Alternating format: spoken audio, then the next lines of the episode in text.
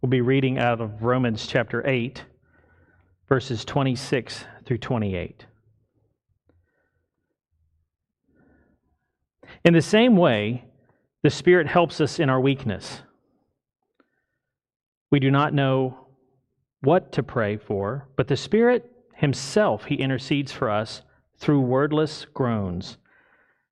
And He who searches our hearts knows the mind of the Spirit because the Spirit intercedes for God's people in accordance with the will of God.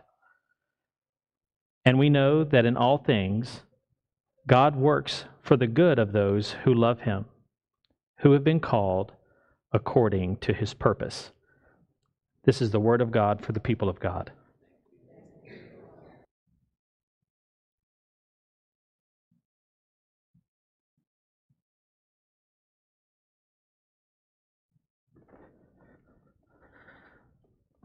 So, how many of you love it when people pray for you? You, you do, don't you? And the more closer the connection that that person has, the better it is that they're praying for you, right? It may be that, man, if I could just get Pastor Phil to pray for me, because his connection to God is, is a whole lot better than mine. At some point in time, all of us, it doesn't matter what church you've been to or where, where you've grown up or what, you're like, there's that one person, even if it's the pastor man, I got to get the pastor to pray because him and God, man, they're like that. Right? We think that way. It's not right, but we think that way.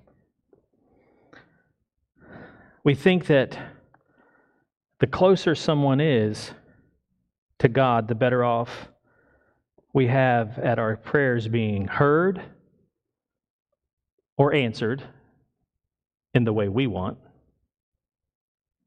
But we do. We hope, don't we? Sometimes we weasel our way in to get a connection with somebody that we think has a better connection than we do. Sometimes we are at a point of praying, and we do. We pray, but we don't hear anything. Crickets. That's all I'm getting. How about if I go talk to this person? Maybe this person has some deeper insight or an answer. The passage that we just read tells us that the Holy Spirit prays for you. Listen, listen to that. The Holy Spirit prays for you. Something tells me you can't get any closer connection than that. Right? It is. It's the most closest connection. It's the Trinity, it's the three in one. God's very Spirit lives in you. But yet we have to, in our humanity, find somebody that we can lay our eyes on because that way I know that I have seen that person and that person has a strong connection with God, and that person can get to God quicker than I can. When all the while,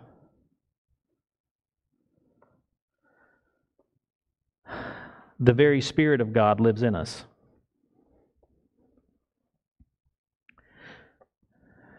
When you don't know the title of the sermon today, probably should have written it out The Fear of the Unknown. Because oftentimes that's our greatest fear, isn't it? We don't know. I don't know how to fix it. I don't know what to do. I don't know who to talk to. I'm not sure how this situation is going to play out. I don't know. And you know what? That scares me.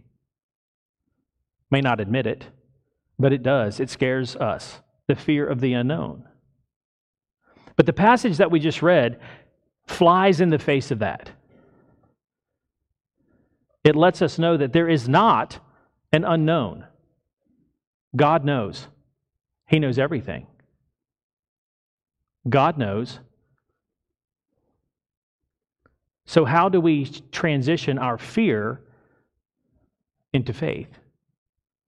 Because that's what this passage is also talking about. And we'll get to that. But ultimately, this passage is talking about the fear of the unknown. In the same way, the Spirit helps us in our weaknesses. In our weaknesses. Who's willing to admit that they're weak? I am. I've been knocked down enough. I understand. I don't have it all together. But that's part of what we need to face. What are our weaknesses? When Paul is writing here to this Roman church, he is telling them your weaknesses. Here's what that word means it is both physical and spiritual. Your weaknesses are both physical and spiritual. Of the body, it's your weakness, it's your frailty. But it is also feebleness in your health. So Paul is writing, and right out of the right out of the gates here, he says that the Spirit helps us in our weaknesses. In your body, when you are feeble, frail, sick, He helps you. The Spirit helps you. It's of the body. Second, it's also of the soul. In the Greek, it means to understand a thing. A lot of times we get afraid when we don't what? Understand.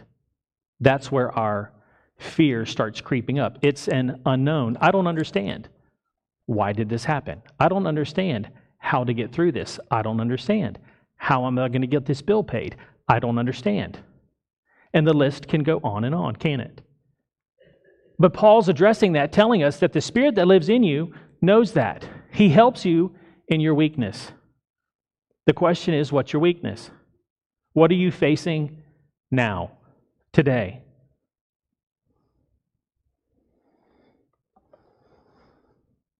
It also talks about in your soul that you can do great and glorious things. So he helps you in your weakness.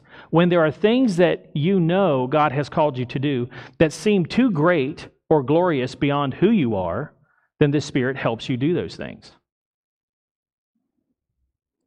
It's a restraint for corrupt desires. Well, you know, Pastor Ian, I really have a weakness of, and you know mine. It, it snickerdoodles, peanut butter M&Ms. I mean, you know, the list goes on. I mean, how many people do, do, do you know that actually have a gumball machine in their house that dispenses peanut butter M&Ms? If you didn't, you do now. But we have our weaknesses. We have those things that come against us and and we face corrupt desires. That's the sin nature. And we have it. But see, that's part of the weaknesses that Paul's telling us about, that the Spirit helps us against. And he helps us, the last part of the weakness in the spiritual category is to help us bear up against trials and troubles. Now, who would have ever imagined that that one word, weakness, means all that? That hits every one of us somewhere somehow, doesn't it? And the scriptures tell us the Spirit helps us in our, you fill in the blank. The Spirit helps me in my X. And part of the victory is calling it out, is it not? Speak it. Here's where the enemy has got me tied up, trapped, bolted down. Because once you shed the light of Christ on the darkness of the enemy, it has to flee. So call it out, church. Call it out. The Spirit helps us in our weakness. We do not know what we ought to pray for. Ever been there? Man, I don't even know what to say. Or it is so heavy on me, I can't find the words. What do I even ask for? God, I can't even get your name out because my heart is so broken. You been there? God knows. Because when we're in that place, the Spirit Himself intercedes for us with groans that words cannot express. Intercede. Here's what it means to go and meet with for the purpose of conversation and consultation. The Spirit of God that lives in you intercedes for you. He goes and meets with God the Father for a purpose. What's the purpose? The one you can't express. The one that you don't you can't even find words for. It goes that deep. But he understands where your hurt is. He understands your pain. He knows what you're dealing with physically, he knows what you're dealing with spiritually. And he makes an appointment with God the Father to go talk to him about you and what you're facing.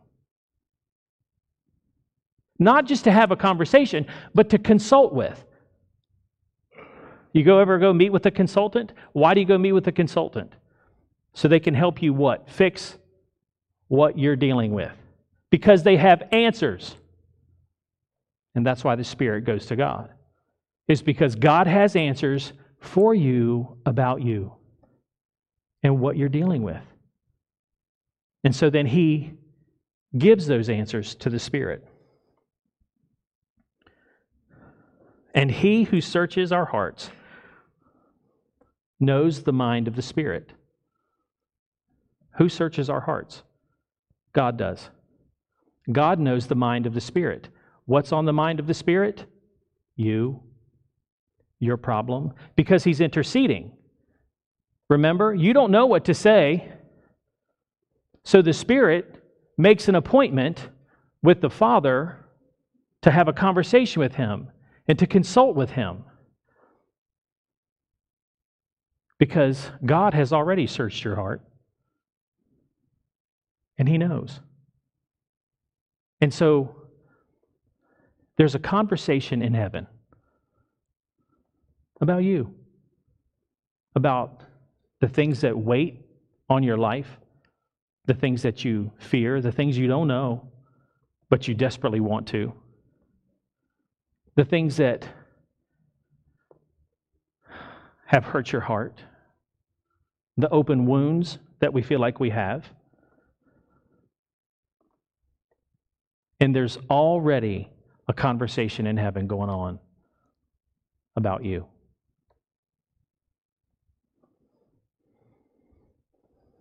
And God, the one who searches our hearts, knows the mind of the Spirit, because the Spirit intercedes for the saints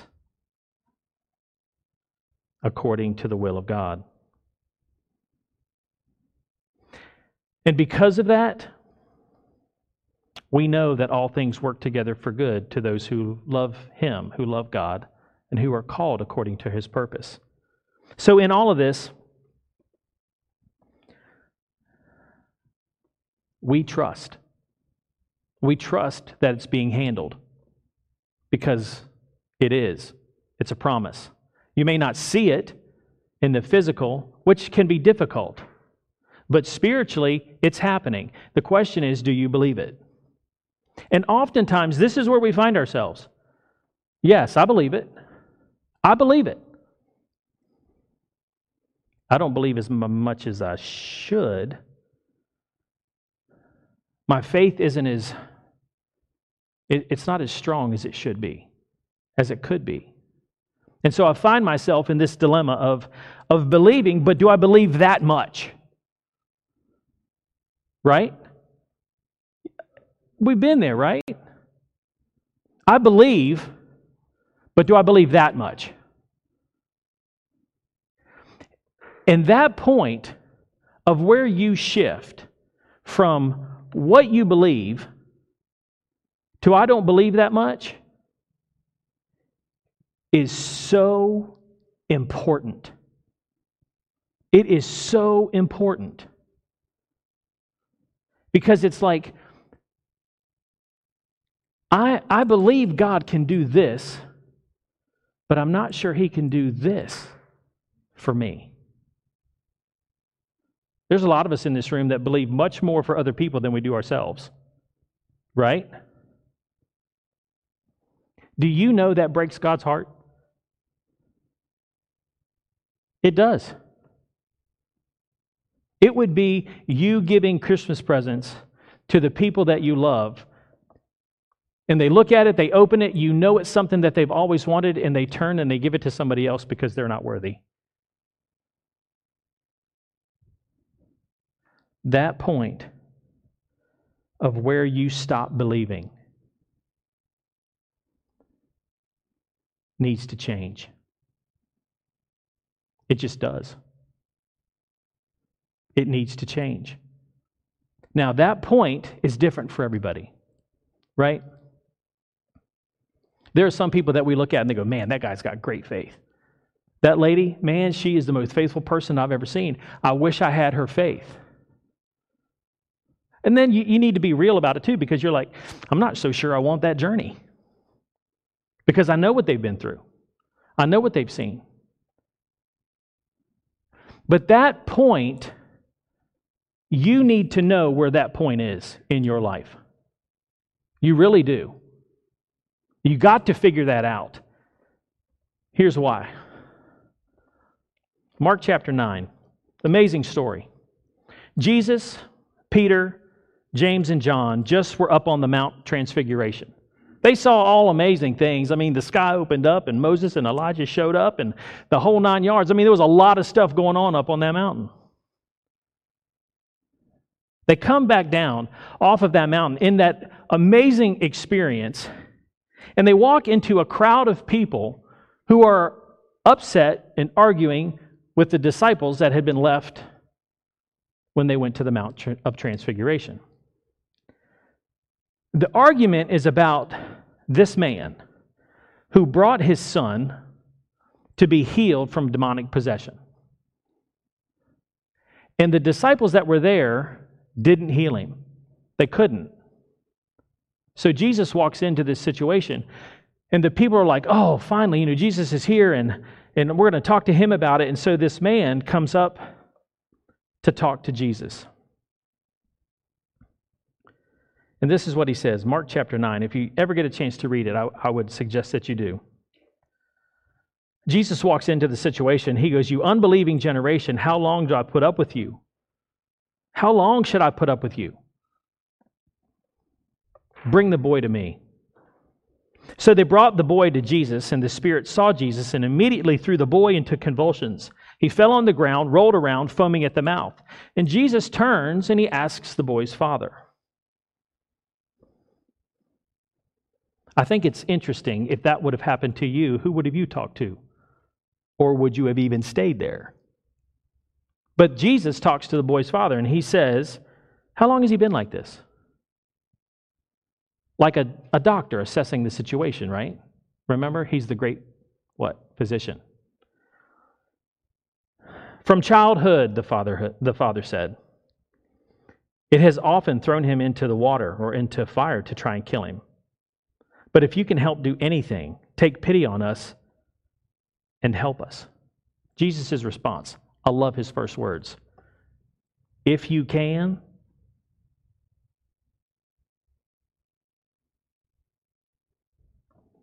if you can. But Jesus, I've been talking to your disciples, the ones who've been following you. Nobody can help my son. But if you can, if I can. Church, that's who we serve. The one who can. With God, all things are possible. You know what the key word is in that phrase? All. All. I don't care what your issue is. It doesn't matter to me the strain that you feel because I know who can heal it. I know who can take care of it. The one who can take care of all things. But he says, Jesus, if you can. And Jesus says, if I can, Everything is possible for him who believes. Immediately, the, boy, the boy's father exclaimed, Church, this is where we find ourselves. I do believe, but help me overcome my unbelief. Do you hear that? I do believe, but help me overcome my unbelief. You see, I, Jesus, I believe up to this point, up to this point right here. But here, I got nothing. That's why the scriptures talk about grow your faith, build your faith.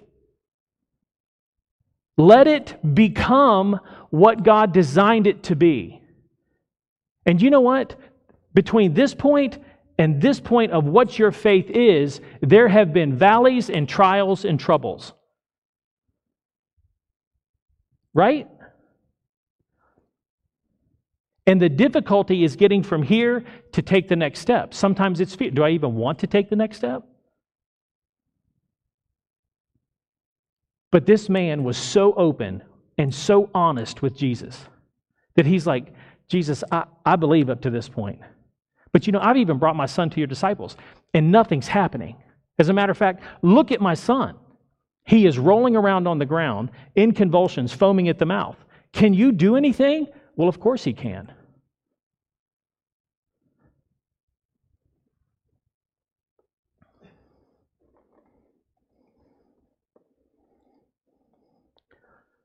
What did this man do that changed his life? He asked. He asked. I believe, Jesus, but help my unbelief. Help. The same word that we just read in Romans chapter 8. In the same way, the Spirit, what? Helps us. Ask. Help my unbelief. When Jesus saw the crowd was running into the scene, he rebuked the evil spirit. You deaf and mute spirit, I command you to come out of him and never enter again. The spirit shrieked, convulsed the boy violently, and he came out. The boy looked so much like a corpse that many said in the crowd that the boy's dead. But Jesus took him by the hand, lifted him to his feet, and he stood up. After Jesus had gone indoors with his disciples, his disciples asked him privately, Why, why couldn't we drive him out? This kind comes out by prayer. Another passage says by prayer and fasting. Prayer, communication, talking with the Father. It takes us all to that point of help my unbelief. In this passage that we were working through this morning, all things work together for good through those who love God and who are called according to his purpose. Church, if you have Jesus Christ, if you have accepted Christ as your Savior, the Spirit lives in, with, in you, you have been called. Plain and simple. You have been called. And he has a purpose for you. In all of this, what is our job? Because as people, we need to know what are we supposed to do? Right? I got to do something. Your job description love God. That whole passage of building your faith, of understanding that the Holy Spirit speaks to the Heavenly Father for you, about you, and that all things will work together for good to those who love Him. That's your job. Love Him. Cultivate your relationship with Him. But what does that mean? You know how to build relationships with people? Right? Some of us do. Maybe some of us don't. Spend time with Him, get to know Him. Read the Bible. You know, read the Bible. The Bible's like His journal, it's who He is. I've said before. That's why I journal. My kids are going to spend a great deal of time with me, but there will be a day that they won't. And they'll be able to get to know me even more because he can read about me just like we can in the scriptures. We can understand God. We can understand how much he loves us, why he did what he did, who he is. Get to know him. Second, be available. Be available. Isn't it nice to know that if something's going on in your life, there is somebody that you can get a hold of, someone that you can call, somebody that you can talk to because you just know that person is available? That's what God's looking for for us. Are we available? Are you hearing Him when He speaks? Are you engaging Him when He gives you something to do, to be about His business?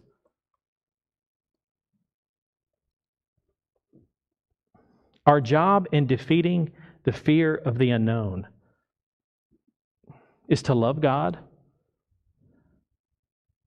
and to trust Him and exercise our faith. And if you need more faith, ask for it. Ask for it. If you want more faith, ask for it.